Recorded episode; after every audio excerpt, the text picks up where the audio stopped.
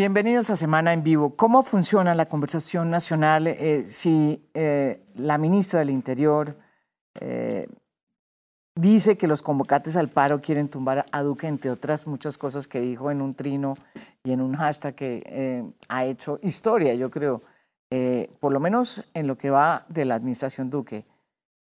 El hashtag es no pudieron. Y no pudieron es, se ha vuelto casi que un tema muy, digamos, difícil, tensionante alrededor de esa mesa, que hoy vuelve a ser convocada porque mañana a las 7 de la mañana se espera una nueva convocatoria, ¿no es verdad? Esto lo acaba de hacer el presidente, tengo entendido, acaban de llamar a hacer una convocatoria, vamos a ver quiénes van. Em, en todo caso, yo tengo una foto que me pareció muy interesante que tiene que ver también con una declaración que hizo eh, Jorge Orlando Melo, un historiador muy sabio de la tribu, diría yo. Eh, la foto es la siguiente, a ver si la tenemos por aquí. ¿La tiene usted por ahí?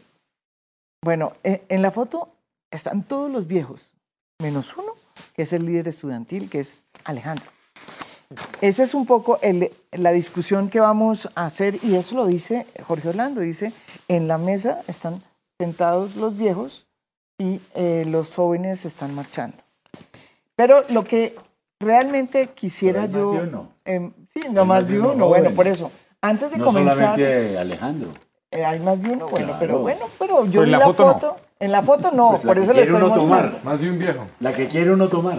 En todo caso, bueno, ya le presento a usted, Fabio Arias, fiscal de la Central Unitaria de Trabajadores CUT, miembro del Comité del Paro Nacional. Bienvenido. Muy amable por la invitación, Jimena. Eh, ¿Mañana hay o no una nueva convocatoria del presidente? Oficialmente no nos han comunicado. Entonces.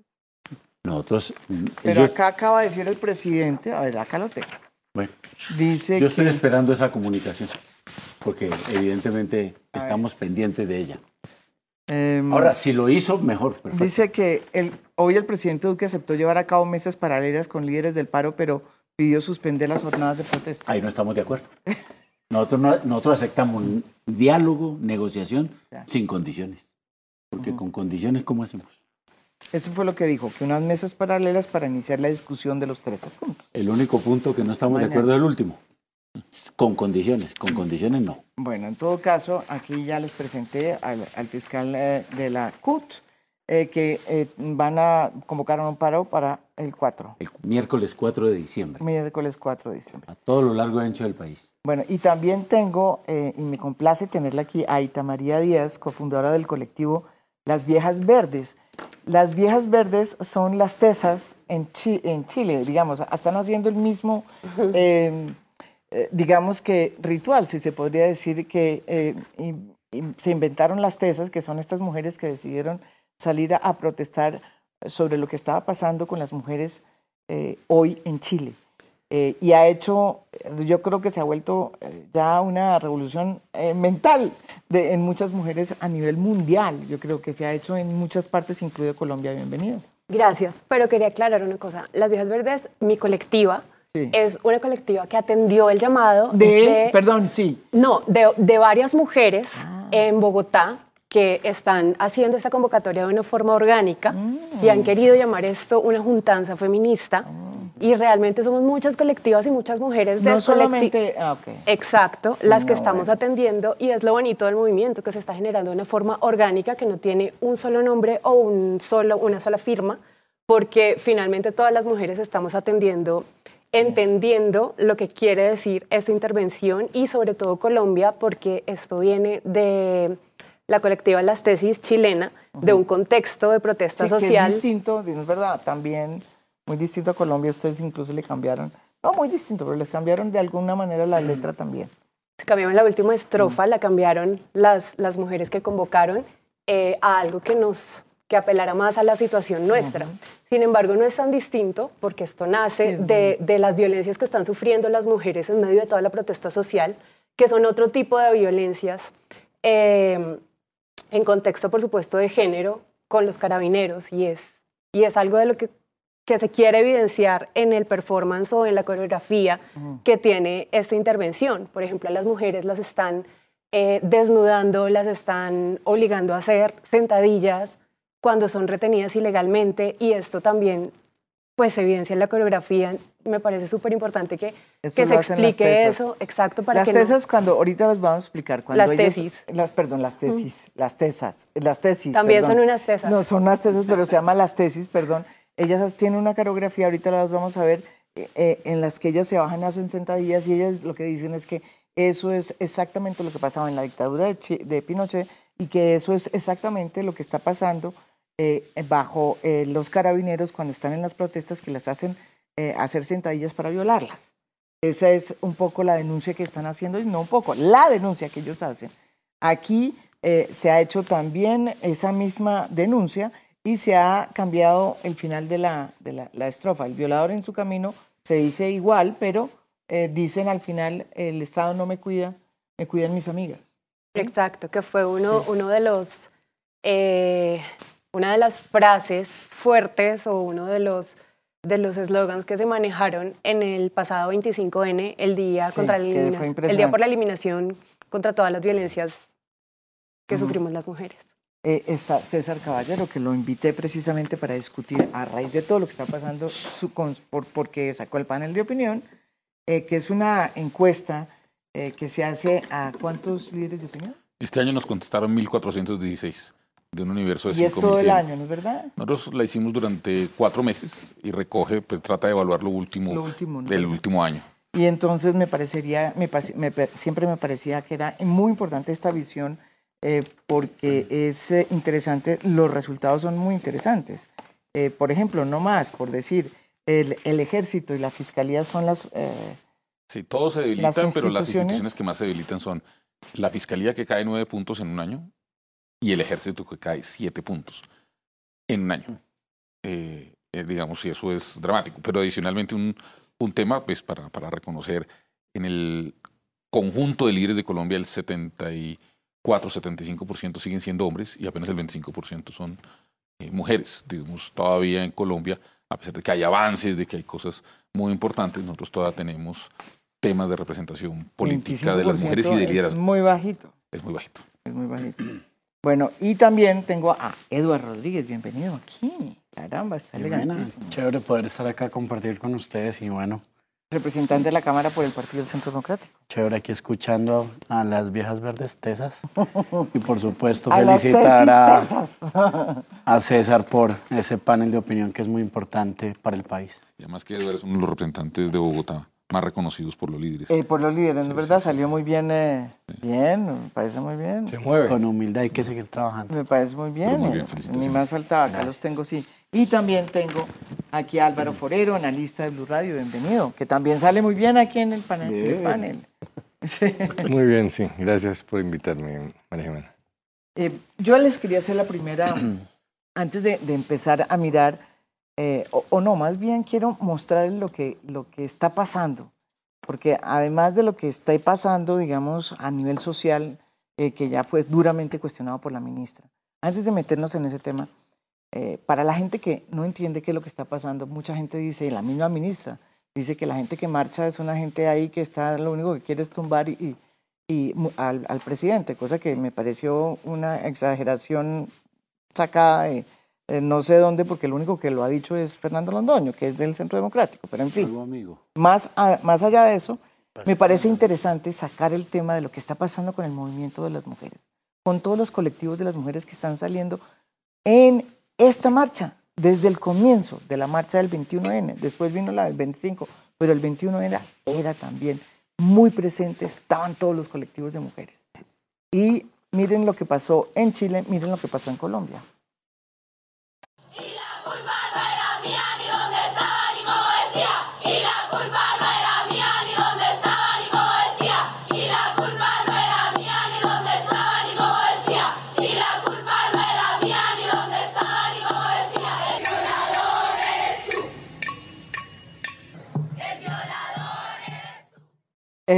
Esa, esa fue la que hiciste en Teusaquillo, ¿no? El sábado. Yo participé en la del sábado, pero han hecho ya tres intervenciones. Y van a hacer también en los Andes, también me han contado por ahí.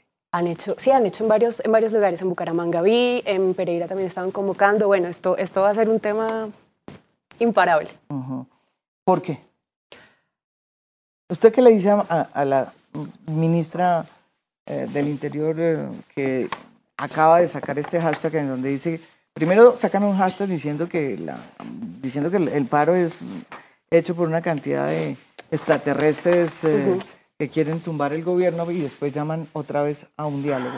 ¿Qué opina usted a la luz de todo lo que ha pasado? Bueno, yo creo que esta sería una de las tantas muestras de la desconexión del gobierno, de este gobierno con la realidad del país. Esta persona, eh, esta ministra Nancy debería salir a las calles y ver lo que está logrando el movimiento estudiantil, lo que está logrando el movimiento feminista, lo que se está movilizando en las calles es, es imparable y justamente el momento en que las, o la razón por la que las feministas nos sumamos al paro es porque el feminismo es la búsqueda de, del bienestar de todas las mujeres y, y es la búsqueda también por, por derrumbar todas las formas de opresión. Y dentro de, de, las medidas que llevaron al paro. Hay varias reformas, hay varios ajustes que precarizan incluso más a las mujeres, que tenemos doble jornada, que tenemos trabajos no remunerados, que tenemos tantos otros eh, pisos pegajosos y techos de cristal que de pronto no son tan visibles. Entonces era, era inminente que las mujeres, el movimiento de mujeres se sumara al paro. Y, y bueno, y, y, todo lo que está pasando en las calles creo que lo evidencia, es, es, es, algo que no sé ella a qué se refiere con el no pudieron, pero es que el pudieron ni siquiera alcanza a dimensionar lo que está pasando. Estamos... Dice que sembraron pánico con falsas denuncias y ataques a la comunidad. Eh, sí, pero no sabemos de dónde vino ese pánico. Nosotros creemos que vino del otro lado y, y también es bastante cuestionable, pero lo que no se puede cuestionar es la protesta la inconformidad, las razones por las que las personas estamos en la calle, porque las personas que salimos a la calle a marchar, a cacerolear, a, protestar, no somos vándalos, estamos las mujeres del movimiento de mujeres, están los estudiantes, eh, están las poblaciones más vulnerables, están las personas LGBTI en las calles, están las personas trans en las calles, están las trabajadoras sexuales también marchando y todos tenemos diferentes motivos por los que nos estamos sumando al paro que quizás no están reflejados aún en el pliego de peticiones del paro. Y, y también creo que es muy interesante que todas estas fuerzas sociales y civiles estén confluyendo en las calles y estemos generando estos espacios de conversación para poder poner por escrito esas necesidades que son diferentes para todos. Para nosotras, por ejemplo, si el pliego de peticiones finalmente no tiene en todos los puntos enfoque de género, no, se hizo nada. César, usted acaba de hacer un panel de opinión. ¿Cómo mete usted todo lo que vio acá? Y, por ejemplo, usted dice una cosa que es impresionante. El panel de opinión tiene también una medición del gobierno. Sí. Eh, ¿Qué es lo que dice usted en este panel de opinión y cómo queda el gobierno? Porque usted mide la, esta, este ambiente. Nosotros terminamos de recoger eh, la información el 8 de noviembre. Es decir, esta encuesta, sus resultados fueron producidos antes que estos temas. Y básicamente hay un debilitamiento en la credibilidad de las instituciones, salvo el Banco de la República y la Defensoría del Pueblo. El contexto general, la gente siente, digamos, una menor calificación y el presidente nosotros no lo medimos por popularidad, sino su gestión, como lo está haciendo en relaciones internacionales. Y punto por punto, el peor año de Santos termina Santos mejor evaluado y toda la situación del país que en el primer año de Duque, que yo aspiro que no sea el, aspiro que sea el peor, y, que, de aquí en adelante mejor. Eh, entonces yo creo que el, que el panel mucho antes lo que le está diciendo al gobierno es las cosas no están bien. Y yo quisiera añadir esto. En Colombia en este momento debemos haber unas pues conmigo, con mi empresa, unas cinco o seis firmas encuestadoras que estamos produciendo resultados y las cinco o seis encuestadoras que no nos ponemos de acuerdo con resultados distintos, estamos evaluando y le están diciendo al presidente, presidente, no va bien. Su, digamos, la gestión, la gente no la está evaluando bien. Entonces las encuestas, que son seis, seis o siete, constantemente le están diciendo, mire, las cosas no van bien. En, las, en el Congreso, pues Edwin lo, lo vive ahí cotidianamente porque el partido de gobierno es un partido minoritario dentro del Congreso y han hecho una alianza con los grupos cristianos y con el Partido Conservador, pero no tienen unas mayorías. También el Congreso le está diciendo, presidente, no va bien. Segundo mensaje. Tercero, en las elecciones de octubre, pues todos pueden decir que ganaron, pero de alguna manera hubo un mensaje, por lo menos en las grandes ciudades, eh, en donde el gobierno, sus candidatos o los candidatos de su partido no, no les fue bien. Tercer mensaje. Cuarto mensaje, yo diría que todo lo que está sucediendo en las calles, la gente con los cacerolazos, con las protestas pacíficas, está diciendo no va bien. El panel de opinión, que es un grupo muy distinto de la sociedad colombiana, educado, bilingüe, formado, pues digamos de alguna manera eh, con, con, unas condiciones de, digamos, de élite, también le está diciendo no va bien. Entonces, cuando ustedes de cinco lugares distintos le están diciendo que no va bien, pues yo creo que usted debería tener un poquito de humildad para reconocer, aquí no se trata de tumbar cabezas, en estos días creo que fue Ricardo Silva que dijo, se trata es un poquito de agachar un poquito la cabeza y escuchar. Entonces yo comparto un poco, yo creo que el, el, centro, digamos, de lo que hoy está pasando con la doctora Nancy Patricia Gutiérrez, que yo creo que no todo lo hace mal. Yo, yo, por ejemplo, creo que la visita que ella hizo a la familia de Dylan fue una visita que mostró empatía. Pero estos trinos son eh, rarísimos. Pero estos trinos sí me parecieron, yo lo dije, por lo menos desafortunados lo mínimo. Y, y, pues para no calificarlos más allá, pero yo creo que también hay que reconocer que el gobierno está reaccionando a lo que le están planteando, un poquito tardíamente, pero ya hoy por lo menos dijo, vamos a, a sentarnos a negociar con el Comité del Paro, que todos los líderes de los partidos... Pero, pero el presidente por eso dijo. déjeme termino y digo, uno, si no hubiera hecho nada, pero ya hizo algo. O sea, hay que reconocer así sea pequeños avances. Hay que reconocerlos, porque es que si no reconocemos nada también va a ser muy difícil. Uno, pues digamos, yo creo que hay que reconocer que el presidente desde el jueves no había querido reunirse con, con el comité, ya se va a reunir. Y yo, o sea, eso hay que reconocerlo. Eh, creo que hay cosas que está tratando de hacer. Va, va, va atrás, ¿no? Va como, se está dejando como coger eh, el tema, pero, pero creo que hay que reconocer que el gobierno está intentando. Después de estos trinos de su ministra más importante de gobierno, eh, ¿sí tiene esta convocatoria confianza? ¿Crea un clima? Pues yo creo que le hace daño a la ministra, digamos, al, al, esfuerzo que está haciendo. Mire lo que dice el presidente Iván Duque, es el símbolo de los que queremos que no haya más violencia. Por eso lo atacan con noticias falsas, para confundir y llenar al país de oscurantismo. No pudieron. ¿A quién le queda duda que la estrategia para derrocar al gobierno convocaron un paro basado en mentiras? No pudieron. No, yo, digo, yo creo que los trinos Hasta donde de yo sé, el único que dijo que, quería derrocarlo era Fernando Londoño.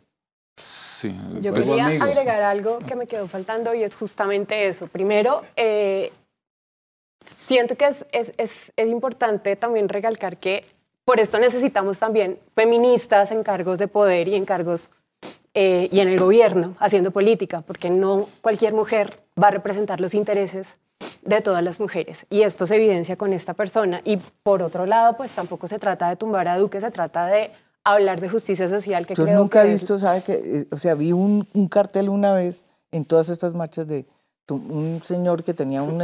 pero no es parte ni es en de los 13 puntos. Ni pues están los tres El Comité Nacional de Paro nunca ha levantado esa bandera. Lo decimos aquí categóricamente. El único que ha levantado es el señor Londoño, que es del Centro Democrático. Él sí la ha levantado. Se llama Fuego Amigo. De manera que la ministra me imagino que le tiene que contestar esa a, Fernando Londoño. Y nosotros decimos una cuestión. Nosotros lo que estamos diciendo desde el primer día, desde el 21 de noviembre, señor presidente, reúnase con el Comité Nacional de Paro. Pues nosotros fuimos los que convocamos el paro. Algunos nos dirán, y está bien que las mujeres también lo reconozcan así, nos han desbordado. Eso no está mal, por el contrario, está muy bien. Que una cantidad de gente que la tenía ahí, pero no había encontrado el canal para hacerlo, lo esté haciendo. Bueno, eso lo facilitamos nosotros. Y entonces le decimos, presidente, reúne con nosotros. Nosotros lo que hicimos el comité. Y ahí están los 13 puntos y hasta ahora no le hemos pedido la renuncia, ¿sí? Porque estamos esperando es que negocie, no tendría ningún sentido nosotros levantar la bandera, oiga, negocie con nosotros y arreglón se diga, renuncie. Pues no tiene, el, que levante la, el que levante la bandera de renuncie ya no tiene nada que hablar con este gobierno. Nosotros sí lo estamos dejando claro. ¿sí? Y no son mentiras ni las razones, ni las motivaciones, ni las de antes del paro, ni las de ahora en medio del paro. Ninguna de ellas son mentiras ni engaños para nadie. Todas las reformas que están ahí las ha planteado el gobierno. Eduardo. Yo empiezo con lo que usted dijo y creo que aquí coincidimos. Aquí hay que tener reflexión y humildad. reflexión para saber qué está pasando en el país y que entendamos que si no nos unimos nos lleva el diablo o el que nos... Y humildad para entender que aquí todos podemos ceder y entre todos podemos construir. Y yo que he hablado mucho con el presidente Duque, eh, he entendido mucho o he entendido ese mensaje. Le voy a contar algo, María Jimena, que de hecho pues, el presidente me perdonará, pero en algún momento estábamos hablando sobre el paro del 21 y el presidente decía, al ciudadano hay que dejarlo que proteste, que proteste pacíficamente, pero aquí lo que hay es una gran oportunidad para unirnos como colombianos sin distinción política, ideológica y entre todos construir. Y eso es lo que hemos tratado, de hecho, yo he tratado de enviar ese mensaje, que es que todos ponemos, todos valemos y todos podemos construir. Y cuando digo también que humildad es porque el propio presidente al día siguiente, eh, en las reflexiones que se hacían, era algo está pasando en la sociedad, identifiquemos, no solamente los que organizaron el paro del 21, que tienen que ser escuchados, que el presidente los invitó el martes pasado, que quieren, que participaron en dos mesas temáticas, que quieren tener una mesa, una mesa especial y en lo cual el presidente ha dicho, venga, esta es la casa de Nariño, esta es la casa de ustedes, vengan y dialogamos. Y yo creo que aquí nosotros tenemos que abandonar un poco los egos y decir, venga, aquí lo que hay que construir. Me parece tu mensaje espectacular porque es también una reacción a todo lo que está pasando en Colombia, que no es solamente una una reflexión de, de, los temas salariales, de los temas pensionales, sino también una, una, reflexión acerca de la importancia de la mujer, de la importancia de, de, proteger unos derechos fundamentales que han sido vulnerados y en que todos cerremos filas para protegerlos. Y concluyo con esto, eh, eh, eh, María Jimena. Aquí hay que, yo pues no soy quien para defender a la ministra, pero digamos que, ella es lo que nos, a veces cosas que, que, que, son sensibles y que no se deberían decir, María Jiménez. Difícil, ¿no? Sin embargo, lo que ella manifiesta es que lo que está diciendo era que no pudieron los violentos. Y si esa es la... No, yo le oí esa yo, yo no, no, yo... yo yo le hice yo, yo parto de la buena fe, no, María ¿por qué no lo pone? Sí, yo parto de la buena fe. Y si ella dice que no pudieron los violentos es porque absolutamente todos, pero eso no, eso no es lo que dice. Sectores, pero eso no fue lo que dijo. Eso, fue lo que ella me manifestó. No, y eso es lo que ha dicho públicamente. Lo que ha dicho públicamente. No pudieron los violentos. Si se entendió otra cosa, ella tendrá que no, no, entendió, escribió otra cosa. Y yo creo que... Eh, eh, es que escribió otra por cosa. Por Eduardo Rodríguez habla Eduardo Rodríguez, por Nancy Patricia habla Nancy Patricia. Entonces, lo que yo trato de, de decir es lo siguiente. Cuando, si algo se logró en unirnos, es que no pudieron precisamente esos vándalos que todos salimos a rechazar, que los jóvenes estudiantes salían a proteger Pero el eso no es lo que dice. Y en eso dice, tenemos que trabajar. Y eso es distinto. Y otra cosa que es también materia de reflexión, y es que aquí tenemos que construir con todos, y eso es también aquellos que se están viendo afectados en el tema económico. Sí, vamos a ir después a, a ese tema. Sí, señor. Pues la ministra obviamente estaba haciendo como esa labor de tratar de cambiar la dinámica, mostrar que que habían logrado frenar el paro, porque pues eso lo dicen los manuales de, combate político, ella la pusieron a hacer esa labor. Los dos lenguajes, el presidente es abierto y ella es más confrontacional. Good cop, bad cop. Sí, para tratar de demostrarle a su gente que, que la estrategia está funcionando. Eh, el problema de ese triunfalismo es que se puede volver, ¿no? La gente puede empezar a decir, entonces la responsabilidad que el paro continúe es del gobierno, no, no de quienes paran.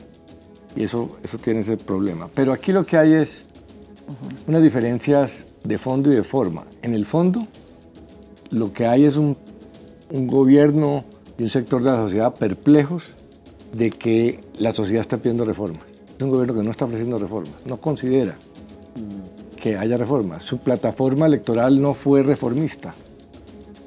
Algunas de las reformas eran para echar atrás inclusive otras reformas pues del la ley de anterior. restitución de tierras. Eh, y esta es una sociedad que está, tiene un cambio generacional que viene de, un, de cambios grandes como el proceso de paz, eh, que está pidiendo reformas. Entonces ahí hay uno. Y en la forma, eh, que es tal vez lo más difícil, está surgiendo un movimiento social. Antes los movimientos sociales en Colombia eran sectoriales. Eh, o campesinos en los 60. Esto es un movimiento plurifacético que maneja todos los temas. A algunos eso les parece que es ilegítimo. ¿Cómo así que la turba ahora va a cogobernar?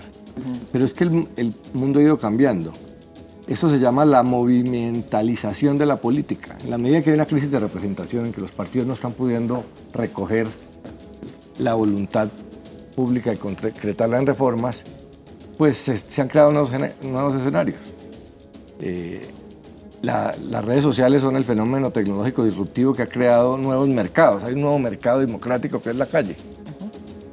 La pregunta es cómo legitimar eso, cómo institucionalizarlo y pues no es fácil para, para esta sociedad. Yo creo que depende de varias cosas. Uno, que la violencia se reduzca. Institucionalizar, institucionalizar un fenómeno que genera violencia pues es muy difícil.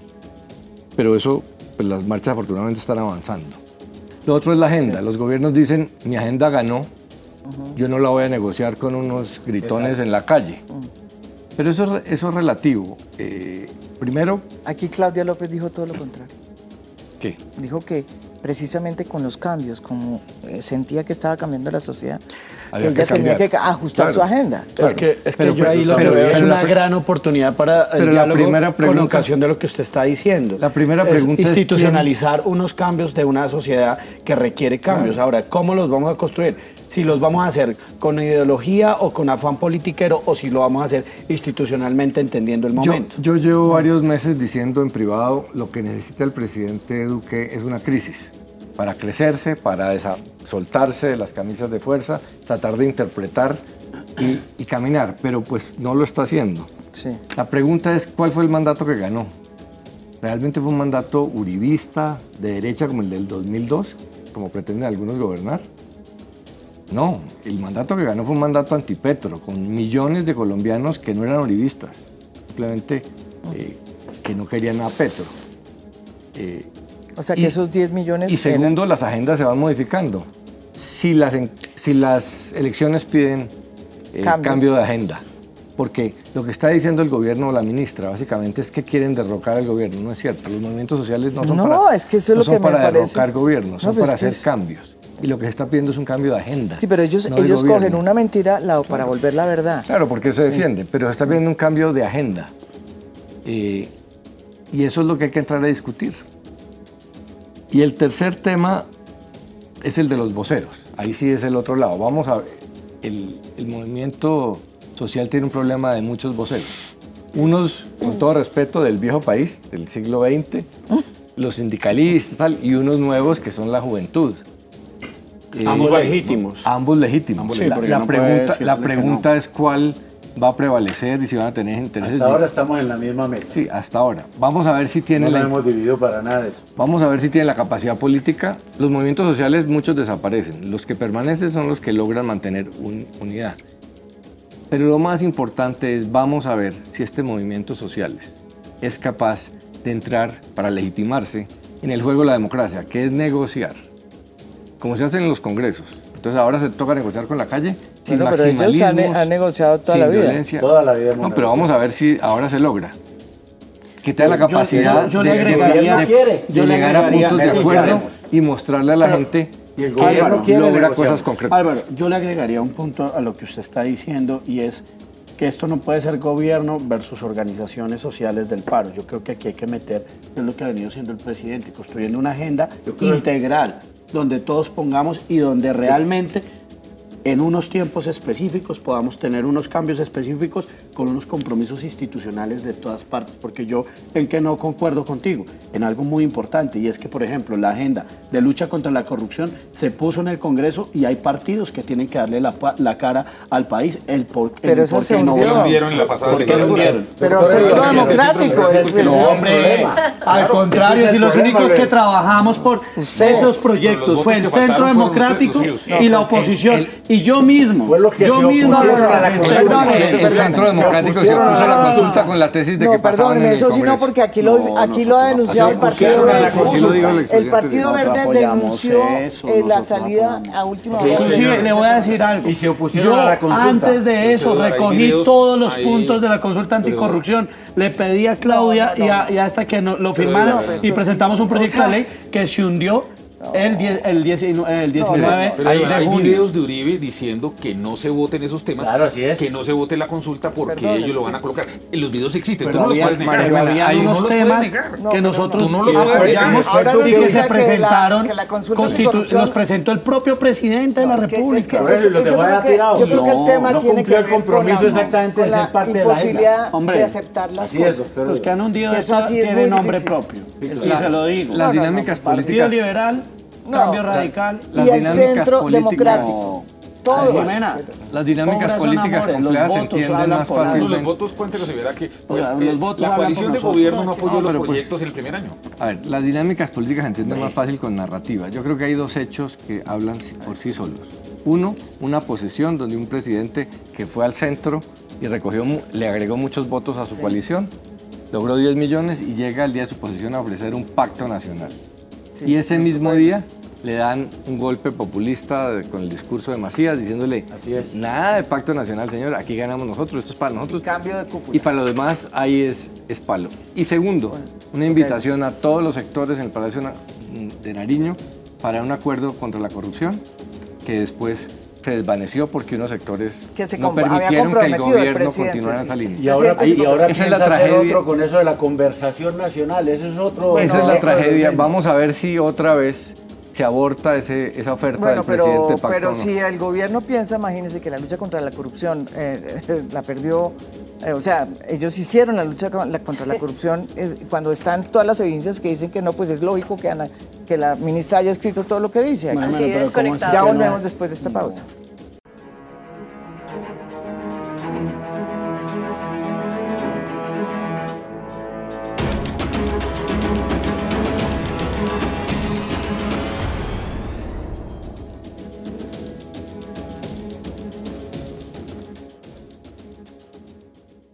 Bienvenidos a Semana en Vivo. ¿Cómo funciona la conversación nacional eh, si eh, la ministra del Interior eh, dice que los convocantes al paro quieren tumbar a Duque, entre otras muchas cosas que dijo en un trino y en un hashtag que eh, ha hecho historia, yo creo, eh, por lo menos en lo que va de la administración Duque?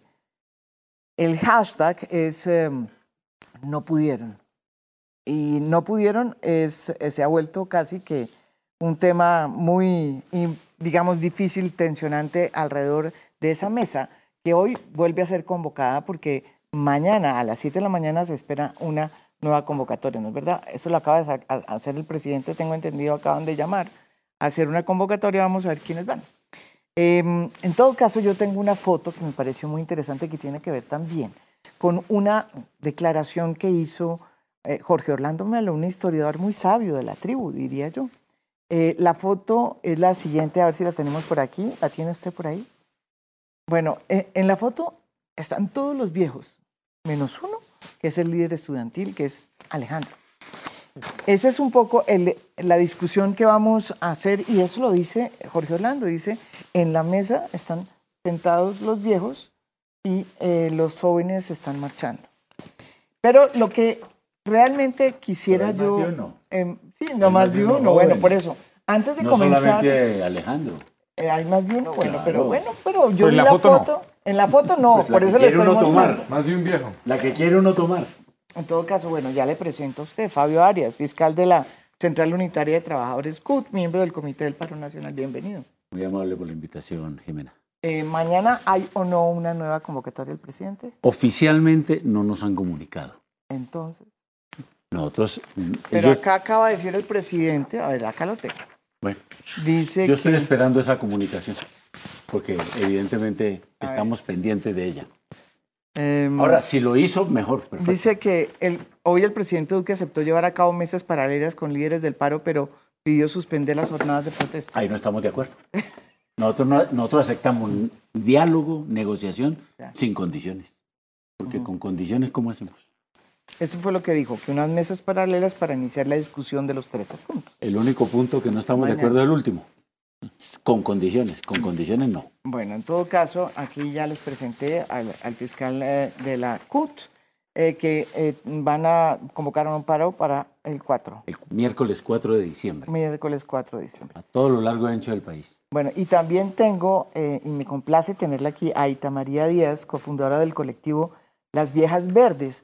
Las Viejas Verdes son las tesas en, en Chile, digamos, están haciendo el mismo, digamos que ritual, si se podría decir que se inventaron las tesas, que son estas mujeres que decidieron salir a, protestar sobre lo que estaba pasando con las mujeres eh, hoy en Chile. Eh, y ha hecho, yo creo que se ha vuelto eh, ya una revolución mental de, en muchas mujeres a nivel mundial. Yo creo que se ha hecho en muchas partes, incluido Colombia. Bienvenido. Gracias, pero quería aclarar una cosa. Las Viejas Verdes, mi colectiva, es una colectiva que atendió el llamado de, perdón, sí. No, de, de varias mujeres ah. en Bogotá que están haciendo esta convocatoria de una forma orgánica y han querido llamar esto una juntanza feminista.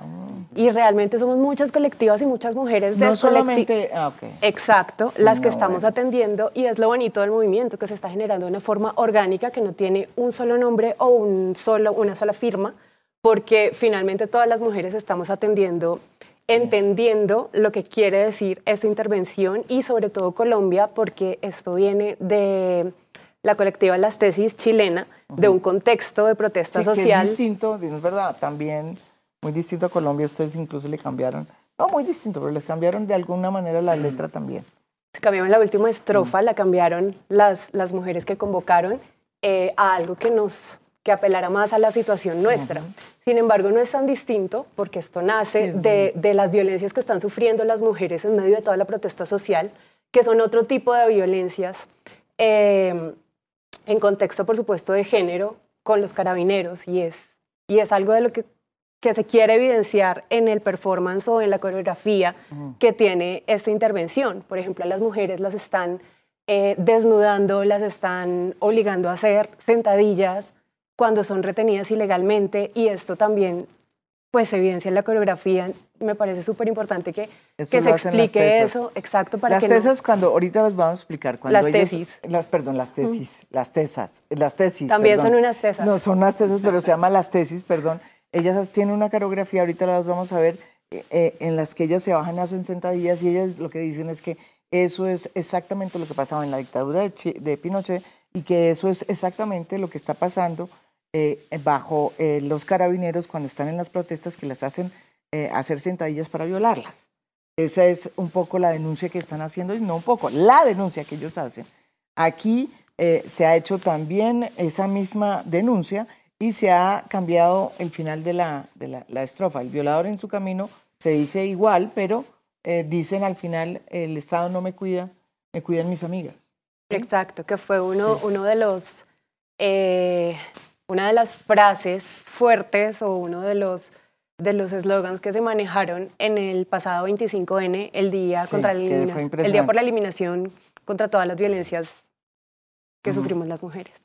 Eh, está César Caballero, que lo invité precisamente para discutir a raíz de todo lo que está pasando, su, por, porque sacó el panel de opinión, eh, que es una encuesta eh, que se hace a cuántos líderes de opinión. Este año nos contestaron 1.416 de un universo de Y es todo el año, ¿no es verdad? Nosotros la hicimos durante cuatro meses y recoge, pues trata de evaluar lo último, del último año. Y entonces me parecería, me, siempre me parecía que era muy importante esta visión eh, porque es eh, interesante, los resultados son muy interesantes.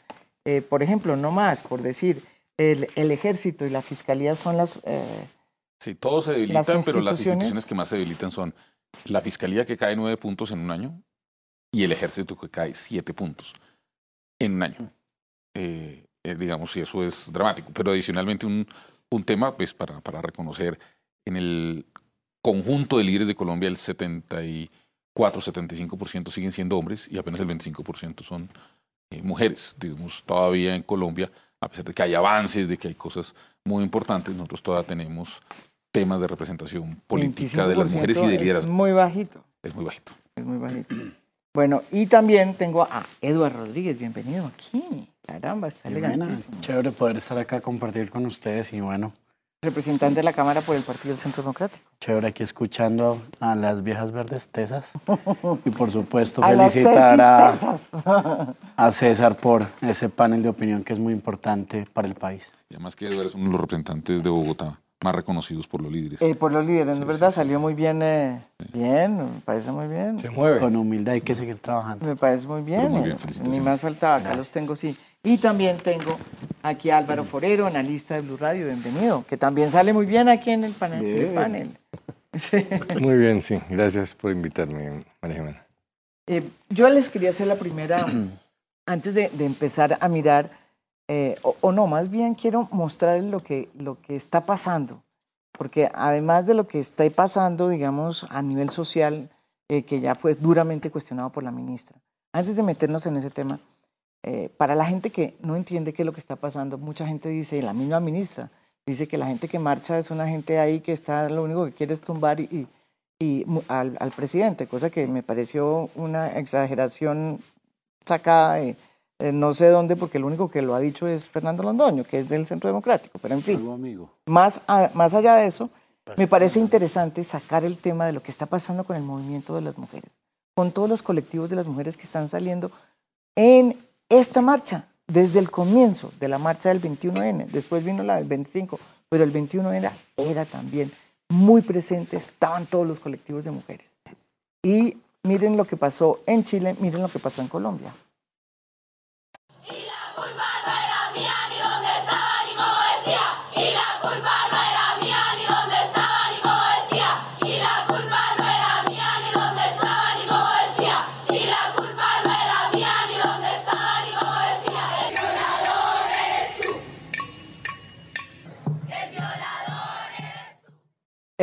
Esa, esa fue la que hiciste en Teusaquillo, ¿no? El sábado. Yo participé en la del sábado, pero han hecho ya tres intervenciones. Y van a hacer también en los Andes, también me han contado por ahí.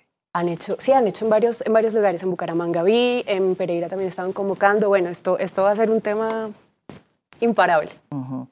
¿Por qué? ¿Usted qué le dice a, la ministra eh, del Interior eh, que acaba de sacar este hashtag en donde dice Primero sacan un hashtag diciendo que, la, diciendo que el, paro es hecho por una cantidad de extraterrestres eh, que quieren tumbar el gobierno y después llaman otra vez a un diálogo. ¿Qué opina usted a la luz de todo lo que ha pasado? Bueno, yo creo que esta sería una de las tantas muestras de la desconexión del gobierno, de este gobierno, con la realidad del país esta persona, eh, esta ministra Nancy debería salir a las calles y ver lo que está logrando el movimiento estudiantil, lo que está logrando el movimiento feminista, lo que se está movilizando en las calles es, es imparable y justamente el momento en que las, o la razón por la que las feministas nos sumamos al paro es porque el feminismo es la búsqueda de, del bienestar de todas las mujeres y, y es la búsqueda también por, por derrumbar todas las formas de opresión. Y dentro de, de, las medidas que llevaron al paro, hay varias reformas, hay varios ajustes que precarizan incluso más a las mujeres, que tenemos doble jornada, que tenemos trabajos no remunerados, que tenemos tantos otros eh, pisos pegajosos y techos de cristal que de pronto no son tan visibles. Entonces era, era inminente que las mujeres, el movimiento de mujeres se sumara al paro. Y y bueno, y, todo lo que está pasando en las calles creo que lo evidencia, es, es, algo que no sé ella a qué se refiere con el no pudieron, pero es que el pudieron ni siquiera alcanza a dimensionar lo que está pasando. Estamos... Dice que sembraron pánico con falsas denuncias y ataques a la comunidad. Eh, sí, pero no sabemos de dónde vino ese pánico. Nosotros creemos que vino del otro lado y, y también es bastante cuestionable, pero lo que no se puede cuestionar es la protesta la inconformidad, las razones por las que las personas estamos en la calle, porque las personas que salimos a la calle a marchar, a cacerolear, a, a protestar, no somos vándalos, estamos las mujeres del movimiento de mujeres, están los estudiantes, eh, están las poblaciones más vulnerables, están las personas LGBTI en las calles, están las personas trans en las calles, están las trabajadoras sexuales también marchando y todos tenemos diferentes motivos por los que nos estamos sumando al paro que quizás no están reflejados aún en el pliego de peticiones del paro. Y, y también creo que es muy interesante que todas estas fuerzas sociales y civiles estén confluyendo en las calles y estemos generando estos espacios de conversación para poder poner por escrito esas necesidades que son diferentes para todos. Para nosotras, por ejemplo, si el pliego de peticiones finalmente no tiene en todos los puntos enfoque de género, no, no se hizo nada. César, usted acaba de hacer un panel de opinión. ¿Cómo mete usted todo lo que vio acá? Y, por ejemplo, usted dice una cosa que es impresionante. El panel de opinión tiene también una medición del gobierno. Eh, ¿Qué es lo que dice usted en este panel de opinión y cómo queda el gobierno? Porque usted mide la, esta, este ambiente. Nosotros terminamos de recoger eh, la información el 8 de noviembre. Es decir, esta encuesta, sus resultados fueron producidos antes que estos temas. Y básicamente hay un debilitamiento en la credibilidad de las instituciones, salvo el Banco de la República y la Defensoría del Pueblo. El contexto general, la gente siente, digamos, una menor calificación y el presidente, nosotros no lo medimos por popularidad, sino su gestión, como lo está haciendo en relaciones internacionales. Y punto por punto, el peor año de Santos termina Santos mejor evaluado y toda la situación del país que en el primer año de Duque, que yo aspiro que no sea el, aspiro que sea el peor, y, que, de aquí en adelante mejor. Eh, entonces yo creo que el, que el panel mucho antes lo que le está diciendo al gobierno es las cosas no están bien. Y yo quisiera añadir esto. En Colombia en este momento debemos haber unas, pues conmigo, con mi empresa, unas cinco o seis firmas encuestadoras que estamos produciendo resultados y las cinco o seis encuestadoras que no nos ponemos de acuerdo con resultados distintos, estamos evaluando y le están diciendo al presidente, presidente, no va bien. Su, digamos, la gestión, la gente no la está evaluando bien. Entonces, las encuestas, que son seis, seis o siete, constantemente le están diciendo, mire, las cosas no van bien. En, las, en el Congreso, pues Edwin lo, lo, vive ahí cotidianamente porque el partido de gobierno es un partido minoritario dentro del Congreso y han hecho una alianza con los grupos cristianos y con el Partido Conservador, pero no tienen unas mayorías. También el Congreso le está diciendo, presidente, no va bien. Segundo mensaje. Tercero, en las elecciones de octubre, pues todos pueden decir que ganaron, pero de alguna manera hubo un mensaje, por lo menos en las grandes ciudades, eh, en donde el gobierno, sus candidatos o los candidatos de su partido no, no les fue bien. Tercer mensaje.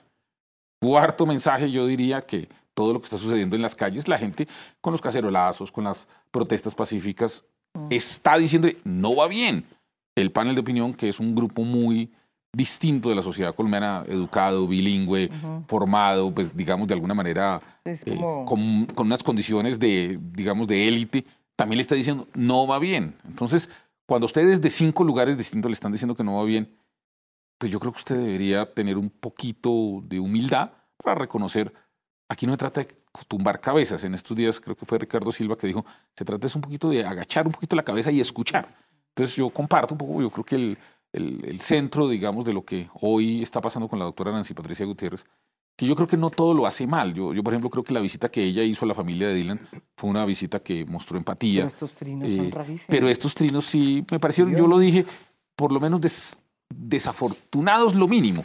Y, y, pues para no calificarlos más allá, pero yo creo que también hay que reconocer que el gobierno está reaccionando a lo que le están planteando un poquito tardíamente, pero ya hoy por lo menos dijo, vamos a, sentarnos a negociar con el Comité del Paro, que todos los líderes de los partidos... Pero, pero el presidente por eso dijo... Déjeme termino y digo, uno, si no hubiera hecho nada, pero ya hizo algo. O sea, hay que reconocer así sea pequeños avances, hay que reconocerlos, porque es que si no reconocemos nada también va a ser muy difícil. Uno, pues digamos, yo creo que hay que reconocer que el presidente desde el jueves no había querido reunirse con, con el comité, ya se va a reunir. Y yo o sea, eso hay que reconocerlo. Eh, creo que hay cosas que está tratando de hacer. Va, va, va atrás, ¿no? Va como.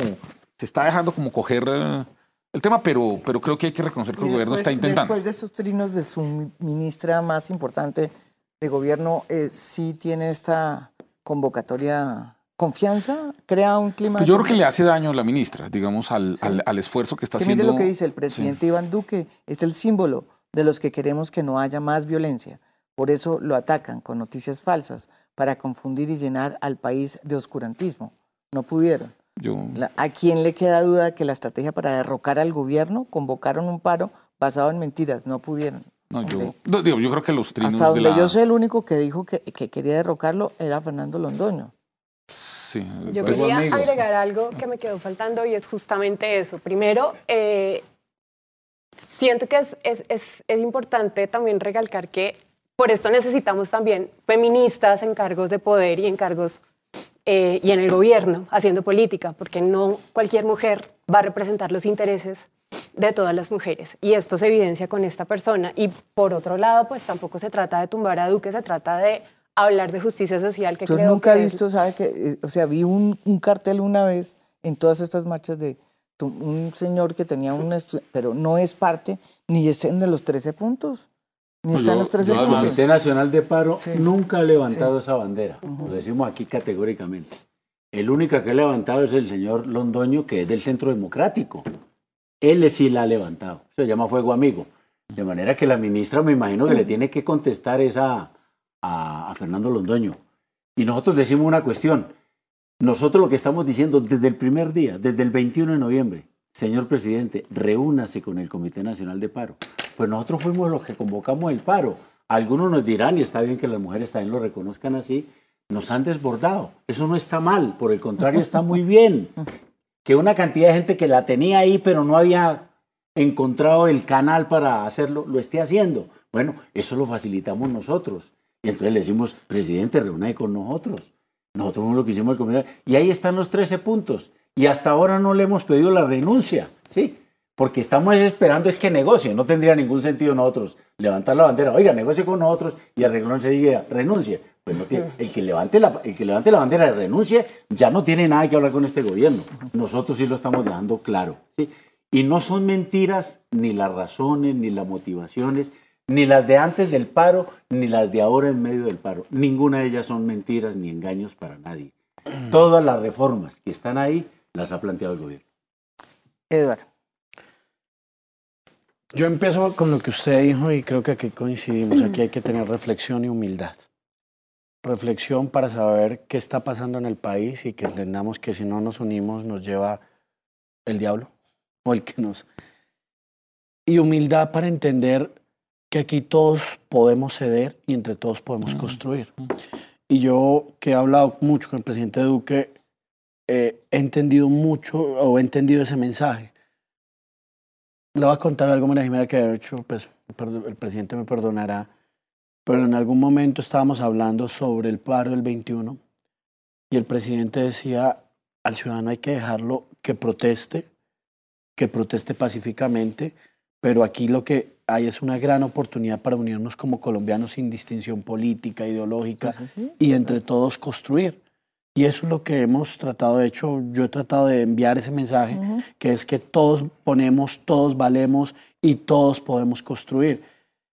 Y cuando digo también que humildad es porque el propio presidente al día siguiente, eh, en las reflexiones que se hacían, era algo está pasando en la sociedad, identifiquemos, no solamente los que organizaron el paro del 21, que tienen que ser escuchados, que el presidente los invitó el martes pasado, que quieren, que participaron en dos mesas temáticas, que quieren tener una mesa, una mesa especial y en lo cual el presidente ha dicho, venga, esta es la casa de Nariño, esta es la casa de ustedes, vengan y dialogamos. Y yo creo que aquí nosotros tenemos que abandonar un poco los egos y decir, venga, aquí lo que hay que construir me parece tu mensaje espectacular porque es también una reacción a todo lo que está pasando en Colombia, que no es solamente una, una reflexión de, de, los temas salariales, de los temas pensionales, sino también una, una, reflexión acerca de la importancia de la mujer, de la importancia de, de, de, proteger unos derechos fundamentales que han sido vulnerados y en que todos cerremos filas para protegerlos. Y concluyo con esto, eh, eh, eh, María Jimena. Aquí hay que, yo, eh, pues no soy quien para defender a la ministra, pero digamos que, ella es lo que nos, a veces cosas que, que, que, son sensibles y que no se deberían decir, María Jimena. Difícil, ¿no? Sin embargo, lo que ella manifiesta es que lo que está diciendo era que no pudieron los violentos. Y si esa es la... No, yo le oí esa yo, yo, no, no, yo, yo yo le hice yo, yo parto de la buena fe, no, ¿por qué no lo pone? Sí, yo parto de la buena fe. Y si ella dice que no pudieron los violentos es porque absolutamente todos, pero eso no, es lo que pero eso no fue lo que dijo. Eso, fue lo que ella me manifestó. No, y eso es lo que ha dicho públicamente. Es lo que ha dicho públicamente. No pudieron los violentos. Si se entendió otra cosa, ella tendrá que no, escribió otra cosa. Y yo creo que... Eh, es que escribió otra por cosa. Por Eduardo Rodríguez habla Eduardo Rodríguez, por Nancy Patricia habla Nancy Patricia. Lo que yo trato de, de decir es lo siguiente.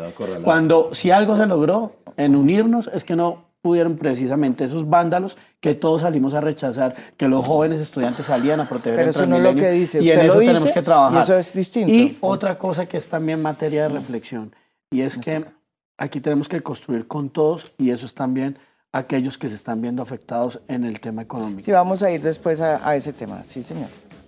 Pues la ministra obviamente estaba haciendo como esa labor de tratar de cambiar la dinámica, mostrar que que habían logrado frenar el paro, porque pues eso lo dicen los manuales de, de combate político, ella la pusieron a hacer esa labor.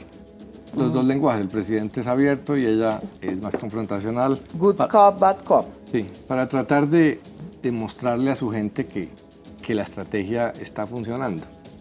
Eh, el problema de ese triunfalismo es que se puede volver, ¿no? La gente puede empezar a decir, entonces la responsabilidad que el paro continúe es del gobierno, no, no de quienes paran. Y eso, eso tiene ese problema. Pero aquí lo que hay es unas diferencias de fondo y de forma. En el fondo, lo que hay es un, un gobierno y un sector de la sociedad perplejos de que la sociedad está pidiendo reformas. Es un gobierno que no está ofreciendo reformas, no considera que haya reformas. Su plataforma electoral no fue reformista. Algunas de las reformas eran para echar atrás inclusive otras reformas pues del la ley gobierno de anterior. restitución de tierras. Eh, y esto es una sociedad que está, tiene un cambio generacional que viene de, un, de cambios grandes como el proceso de paz, eh, que está pidiendo reformas. Entonces ahí hay uno. Y en la forma, eh, que es tal vez lo más difícil, está surgiendo un movimiento social. Antes los movimientos sociales en Colombia eran sectoriales. Eh, o campesinos en los 60. Esto es un movimiento plurifacético que maneja todos los temas.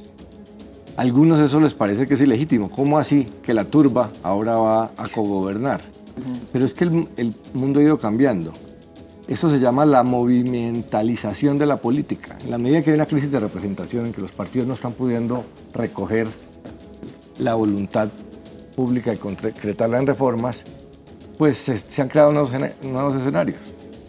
Eh, la, las redes sociales son el fenómeno tecnológico disruptivo que ha creado nuevos mercados. Hay un nuevo mercado democrático que es la calle. Uh -huh. La pregunta es cómo legitimar eso, cómo institucionalizarlo. Y pues no es fácil para, para esta sociedad. Yo creo que depende de varias cosas. Uno, que la violencia se reduzca. Institucionalizar, institucionalizar un fenómeno que genera violencia pues es muy difícil. Pero eso, pues las marchas afortunadamente están avanzando. Lo otro es la agenda. Los gobiernos dicen, mi agenda ganó, yo no la voy a negociar con unos gritones en la calle. Pero eso, eso es relativo. Eh, primero... Aquí Claudia López dijo todo lo contrario. ¿Qué? Dijo que precisamente con los cambios, como eh, sentía que estaba cambiando la sociedad, que que ella tenía que ajustar Claro. su agenda. Es que, es que Pero- yo ahí lo que pero- veo es la una gran oportunidad para el pero la diálogo primera con ocasión de lo que usted está diciendo. La primera Es pregunta es institucionalizar unos cambios de una sociedad que requiere cambios. Ahora, ¿cómo los vamos a construir? Si los vamos a hacer con ideología o con afán politiquero o si lo vamos a hacer institucionalmente entendiendo el Yo, momento. yo llevo varios meses diciendo en privado lo que necesita el presidente Duque es una crisis para crecerse, para soltarse de las camisas de fuerza, tratar de interpretar y, y caminar, pero pues no lo está haciendo. Sí. La pregunta es cuál fue el mandato que ganó. ¿Realmente fue un mandato uribista, de derecha como el del 2002, como pretenden algunos gobernar? No, el mandato que ganó fue un mandato antipetro, con millones de colombianos que no eran uribistas, simplemente eh, que no querían a Petro. Eh, O sea que Y- esos 10 millones y eran- segundo, las agendas se van modificando. Si las, si las elecciones piden eh, Cambios. cambio de agenda, porque lo que está diciendo el gobierno o la ministra básicamente es que quieren derrocar al gobierno, no es cierto. Los movimientos sociales no son No, para, es que eso es lo son que me para parece. derrocar gobiernos, No, son pero para hacer es- cambios. Y lo que se está pidiendo es un cambio de agenda. Sí, pero ellos, no ellos cogen una mentira la, para volver la verdad. Claro, porque se defiende, pero se está viendo un cambio de agenda. Eh, y eso es lo que hay que entrar a discutir. Y el tercer tema es el de los voceros. Ahí sí es el otro lado. Vamos a ver. El, el movimiento social tiene un problema de muchos voceros. Unos, con todo respeto, del viejo país, del siglo XX, los sindicalistas y unos nuevos que son la juventud. Eh, ambos legítimos. Ambos legítimos. Sí, la, pregunta, la pregunta es cuál va a prevalecer y si van a tener intereses. Hasta ahora estamos en la misma mesa. Sí, hasta ahora. Vamos a ver si tiene no la. hemos dividido para nada eso. Vamos a ver si tiene la capacidad política. Los movimientos sociales, muchos desaparecen. Los que permanecen son los que logran mantener unidad. Pero lo más importante es, vamos a ver si este movimiento social es capaz de entrar para legitimarse en el juego de la democracia, que es negociar, como se hace en los congresos. Entonces ahora se toca negociar con la calle sin pero ellos han, negociado toda la vida. Violencia. Toda la vida no, pero vamos a ver si ahora se logra. Que tenga la capacidad yo, le agregaría, de, llegar a puntos de acuerdo y mostrarle a la gente y el gobierno que logra cosas concretas. Álvaro, yo le agregaría un punto a lo que usted está diciendo y es que esto no puede ser gobierno versus organizaciones sociales del paro. Yo creo que aquí hay que meter, es lo que ha venido siendo el presidente, construyendo una agenda integral donde todos pongamos y donde realmente en unos tiempos específicos podamos tener unos cambios específicos con unos compromisos institucionales de todas partes, porque yo en que no concuerdo contigo, en algo muy importante, y es que, por ejemplo, la agenda de lucha contra la corrupción se puso en el Congreso y hay partidos que tienen que darle la, la cara al país, el por, Pero eso se no. lo en la pasada Pero el Centro Democrático. No, hombre, al contrario, si los únicos que trabajamos por esos proyectos fue el Centro Democrático y la oposición y yo mismo. Fue lo que yo mismo. el, Centro Democrático se puso la consulta con la tesis de que perdón, eso sí no, porque aquí lo, aquí lo ha denunciado el Partido Verde. El Partido Verde denunció la salida a última hora. Inclusive le voy a decir algo. Y se opusieron a la consulta. Antes de eso recogí todos los puntos de la consulta anticorrupción. Le pedí a Claudia y hasta que lo firmaran y presentamos un proyecto de ley que se hundió el, 10, el, 19, el 19 hay, hay videos de Uribe diciendo que no se voten esos temas, claro, así es. que no se vote la consulta porque ellos lo van a colocar. En los videos existen, tú no los puedes negar. Había unos temas que nosotros no, los apoyamos y que se presentaron, los presentó el propio presidente de la República. Yo creo que el tema tiene que ver el compromiso exactamente de ser parte de la imposibilidad de aceptar las cosas. Los que han hundido eso tienen nombre propio. Sí se lo digo. Las dinámicas políticas. liberal Cambio radical. y el centro democrático. Todos. Las dinámicas políticas complejas se entienden más fácilmente. Los votos, cuéntenos verá que la coalición de gobierno no apoyó los pues, proyectos en el primer año. A ver, las dinámicas políticas se entienden más fácil con narrativa. Yo creo que hay dos hechos que hablan por sí solos. Uno, una posesión donde un presidente que fue al centro y recogió, le agregó muchos votos a su coalición, logró 10 millones y llega al día de su posesión a ofrecer un pacto nacional. y ese mismo día le dan un golpe populista con el discurso de Macías diciéndole Así es. nada de pacto nacional, señor, aquí ganamos nosotros, esto es para nosotros. Y cambio de cúpula. Y para lo demás ahí es, es palo. Y segundo, una invitación a todos los sectores en el Palacio de Nariño para un acuerdo contra la corrupción que después se desvaneció porque unos sectores no permitieron que el gobierno continuara en esa línea. Y ahora, y ahora esa es la tragedia. otro con eso de la conversación nacional, ese es otro... Esa es la tragedia. Vamos a ver si otra vez se aborta ese, esa oferta del presidente Pacto, Pero si el gobierno piensa, imagínense que la lucha contra la corrupción eh, la perdió, eh, o sea, ellos hicieron la lucha contra la corrupción cuando están todas las evidencias que dicen que no, pues es lógico que, que la ministra haya escrito todo lo que dice. Aquí. ya volvemos después de esta pausa.